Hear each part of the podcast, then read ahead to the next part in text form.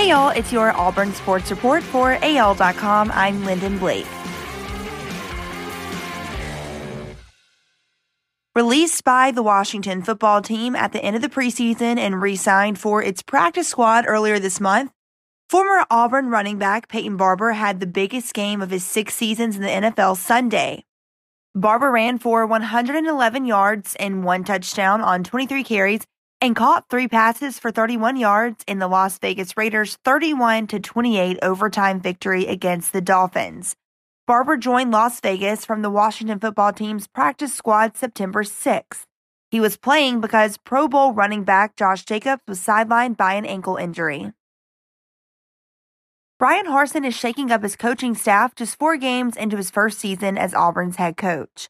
Auburn parted ways with first year wide receivers coach Cornelius Williams on Sunday, a source confirmed to AL.com. The move comes less than 24 hours after Auburn completed a come from behind 34 24 win against Georgia State in the team's non conference finale. Harsin is promoting one of his guys from Boise State to the position.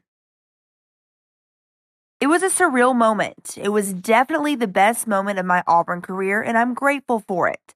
That's what Caylin Newton had to say after his blocked punt Saturday against Georgia State.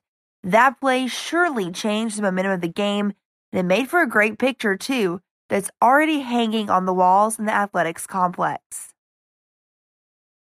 Auburn is on the rise heading into SEC play after it narrowly avoided a catastrophic loss to Georgia State. Auburn moved up one spot in both the AP and coaches polls released Sunday. The Tigers checked in at number 22 in each poll after being ranked 23rd following a Week 3 loss to Penn State. That's your Auburn Sports Report for AL.com. I'm Lyndon Blake.